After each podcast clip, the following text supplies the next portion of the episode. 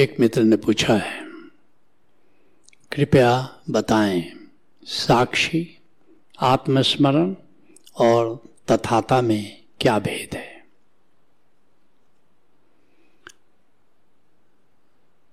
बहुत महत्वपूर्ण सवाल है। अभी थोड़ी देर पहले मैंने साक्षी की चर्चा की।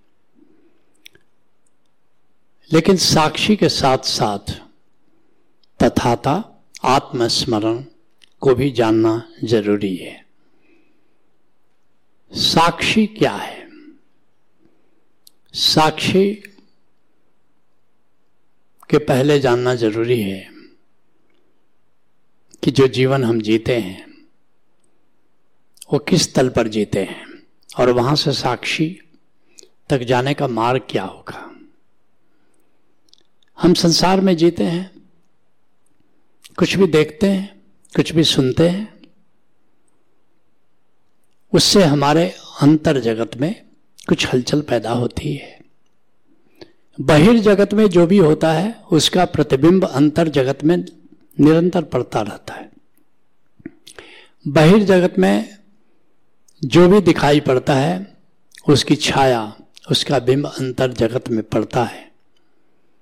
जैसे हमने किसी सुंदर पुरुष या सुंदर नारी को देखा और हमारे भीतर कुछ हुआ। अब उसको देखा कि नहीं देखा। अंतर जगत में विचार चल रहे हैं, भाव चल रहे हैं, उत्तेजनाएँ पैदा हो रही हैं। उसका ख्याल हमें नहीं रहता। कामना जग रही है, क्रोध जग रहा है, लोभ, मोह ईर्षा द्वेष, अशांति, भय नाना प्रकार के विचार, नाना प्रकार के भाव, नाना प्रकार की उत्तेजनाएँ पैदा हो रही है। अगर उसको देखा तो हम दृष्टा हो गए ऑब्जर्वर हो गए। आधी बात बन गई। लेकिन कौन देख रहा है? कौन जाग रहा है उत्तेजनाओं के प्रति? सांस चल रही है। अब उसके प्रति हम जागे। दृष्टा हो गए, उत्तेजना पैदा हो रही है, अशांति पैदा हो रही है, हम जागे, हम दृष्टा हो गए। लेकिन दृष्टा हो कौन रहा है? इसके लिए, इसको जानने के लिए, कौन है जो दृष्टा है? हमें ध्यान करना पड़ेगा। और ध्यान से तुम जानोगे कि हम केवल आकार नहीं है। हम केवल शरीर नहीं है, हम केवल इंद्रियाँ नहीं है, हम केवल प्राण नहीं है, हम केवल हृदय नहीं है, हम केवल मन नहीं है, हम केवल अस्मिता नहीं है। तुम जानोगे कि हमारे भीतर निराकार की सत्ता है। गौतम बुद्ध जिसको शून्यता कह रहे हैं, अनत्ता कह रहे हैं, जिसको ओशो अंतराकाश कह रहे हैं, जिसको सुंदरदास अभ्यंतर कह रहे हैं जिसको कबीर मान सरोवर कह रहे हैं। अनेक अनेक नामों से संतों ने पुकारा है उसे, लेकिन उसकी सत्ता से हम सब अनभिज्ञ हैं। हम अपने शरीर को ही हमने सत्ता अपनी मान ली है। अपने मन को ही अपनी सत्ता हमने मान ली है। लेकिन जो वास्तविक हमारी सत्ता है, जो वास्तविक हमारा होना है, जो हमारा बीइंग है, उस बीइंग से हम सर्वथा अनभिज्ञ हैं। लेकिन ध्यान के माध्यम से तुम जानोगे किस आकार के ढोल में भीतर कुछ और है और वह है निराकार, वह है शून्यता। और ध्यान से जब निराकार को जानोगे तो और भी थोड़ा गहराई में जब जाओगे तो देखोगे, अरे केवल निराकार नहीं है, ये तो अंतर आकाश है। बाहर जितना फैला आकाश है उतना ही भीतर भी फैला हुआ आकाश है, जिसको अंतर आकाश कहते हैं। उस अंतर आकाश से तुम परिचित होते हो। और फिर और भी थोड़ा आगे वह अंतर आकाश जड़ नहीं है। उस अंतराकाश में खालीपन नहीं है, शून्यता नहीं है, बल्कि वहाँ तो नाद की झनकार हो रही है। वहाँ तो नूर जगमगा रहा है। और ये नाद और नूर को जानने वाला तत्व भी उसी में छुपा है चैतन्य। तब तुम एक और बात को जानोगे। एक और तत्व को जानोगे वह है चैतन्य। जो नाद तुम सुनते हो, वह हमारे कान नहीं सुन सकते। जो नूर तुम देखते हो हमारी आँखें नहीं देख सकती। तो फिर कौन सुन रहा है नाद को? कौन देख रहा है नूर को? तो फिर जानोगे उसी अंतराकाश में एक ज्ञाता है जो चैतन्य है। जैसे उस आकाश में तुमने नाद और नूर को जानो तो गे है, मगर जानने वाला तत्व जो है वो चैतन्य है। जैसे हमारे शरीर में हमारे कई अंग हैं, लेकिन देखने वाली तो केवल आँख है। माना कि आँख भी शरीर का अंग है और हाथ भी शरीर का अंग है, मगर हाथ गे की तरह है और आँखें ज्ञाता की तरह हैं। ठीक वैसे उस अंतराकाश में नाद और नूर, उमंग और मंगल, ऊर्जा, शक्ति, आनंद, प्रेम, ये सब गेय तत्व है। मगर इन सबको जानने वाला जो तत्व है, वह है चैतन्य। और उस दिन तुम जानोगे कि हमारा अंतराकाश जड़ नहीं, चेतन है। और उसी दिन तुम्हारे भीतर चिन्मय आत्मा का जन्म होता है।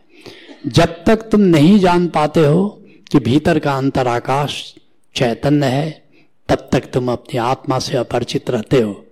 भीखा, भूखा कोई नहीं। सबकी गुथड़ी लाल गिरह खोल नहीं जानते, ताते भय, कंगाल। सबके भीतर ये आत्मा की पूंजी है। सबके भीतर इस आत्मा का खजाना है। सबके भीतर आत्मा का यह कोहिनूर है। लेकिन सभी इसको जानते नहीं। और अगर जानते नहीं हो तो तुम आत्ममान नहीं हो। इसलिए गुरुजी अब कहा करता था कि आत्मा है सबके पास। मगर सभी आत्ममान नहीं है।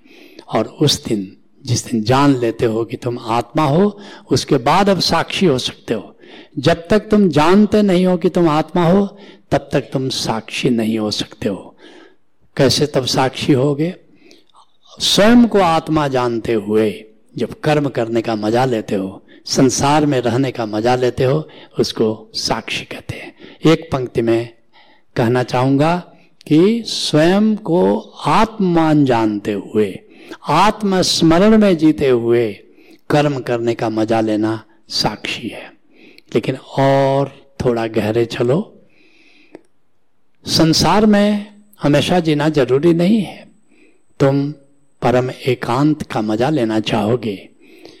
आत्मा की गुफा में जीना चाहोगे। और जब तुम सारे संसार को भुलाकर आत्मा की गुफा में प्रवेश कर जाते हो। सिर्फ़ आत्मस्मरण में जीते हो। कोई बाहर का ख्याल नहीं रहता। केवल आत्मस्मरण का मज़ा लेते हो। उसी स्थिति का नाम तथाता है। जहाँ तुम्हारे लिए संसार नहीं है, आत्मा का केवल एकांत है। उस स्थिति का नाम तथाता है। सब्जेक्टिव अवेयरनेस है। उस स्थिति का नाम सचनेस है। अर्थात अब बाहर कुछ भी हो रहा है। कोई भी लहर उठ रही है उससे तुम्हें लेना देना क्या है? एक परम स्वीकार घटित हो जाता है। क्यों? क्योंकि तुम वहाँ पहुँच जाते हो, जहाँ कोई उत्तेजना नहीं है, जहाँ कोई हलन चलन नहीं है, जहाँ बाहर की घटनाओं का कुछ भी प्रभाव नहीं है। उस स्थिति का नाम तथाता है। और फिर तुमने पूछा है, आत्मस्मरण। आत्मस्मरण, केवल तुम आत्मा का स्मरण करते हो, जैसे तथाता है। तो तथाता में तुम आत्मस्मरण में जी रहे हो। और साक्षी में आत्मस्मरण के साथ संसार के तुम कर्म कर रहे हो। अर्थात आत्म स्मरण कॉमन है साक्षी में और तथाता में। केवल आत्मस्मरण हो गया तो तथाता और आत्मस्मरण के साथ तुमने संसार के कर्म किए, उस स्थिति का नाम है साक्षी। दूसरे शब्द में ऐसा कह सकते हो कि आत्मस्मरण के ये दो रूप है। आत्मस्मरण की ये दो आँखें हैं। एक का नाम है साक्षी और एक का नाम है तथाता। लेकिन इन तीनों में जो सबसे महत्वपूर्ण है, वो है साक्षी। क्योंकि साक्षी होकर के जीने की कला अगर समझ लो तो तुम संसार में भी सफल होगे कृष्ण कहते हैं, योगा कर्म सुकौशलम। योग क्या है? साक्षी क्या है? कुशलता से कर्म करने का मज़ा साक्षी है। संसार में भी सफल हो जाओगे और दूसरी ओर साक्षी के मार्ग से हमेशा आनंद में जियोगे, क्योंकि साक्षी अगर तुम हो गए तो आत्मा में जीने का जो मार्ग है वह भी तुम्हारे लिए प्रशस्त हो गया। अर्थात आत्मा में में तुम ग्राउंडेड हो जाओगे, आनंद में तुम प्रतिष्ठित हो जाओगे, तुम्हारा एक तीर आत्मा की ओर होगा और दूसरा तीर संसार की होगा। इसलिए ओशो कहते साक्षी क्या है? साक्षी है डबल एरोड कॉन्सियसनेस अर्थात एक तीर तुम्हारी चेतना का आत्मा की ओर है और दूसरा तीर संसार की ओर है। इसलिए ओशो कहते हैं, तुमने सब कुछ जाना, लेकिन अगर साक्षी को नहीं जाना तो जीवन का कुछ भी नहीं जाना। और तुमने अगर साक्षी को जान लिया तो जीवन में कुछ जानने को बाकी नहीं रहता। तो निश्चित अध्यात्म में या ओशो की, या सभी संतों की, सारी देशना अगर मुझसे कोई एक शब्द में कहने को कहे तो मैं कहूँगा, साक्षी। इसलिए अध्यात्म के मार्ग में चलते हुए जिसने साक्षी को जान लिया, उसने अध्यात्म का सब कुछ जान लिया और सब कुछ जानते हुए भी अगर तुमने साक्षी को नहीं जाना तो सब कुछ अनजाना रह गया। और अब तो ओशो धारा में डिवाइन हीलिंग के मार्ग से तुमको हम ये भी बता रहे हैं कि स्वस्थ रहने का महासूत्र है साक्षी।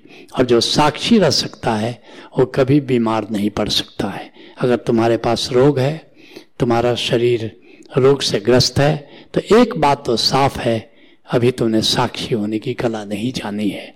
इसलिए इससे बड़ी बात क्या हो सकती है कि सारा संसार अगर साक्षी होने का रास्ता खोज ले तो स्वस्थ भी रह सकता है और आनंदित भी रह सकता है। लेट्स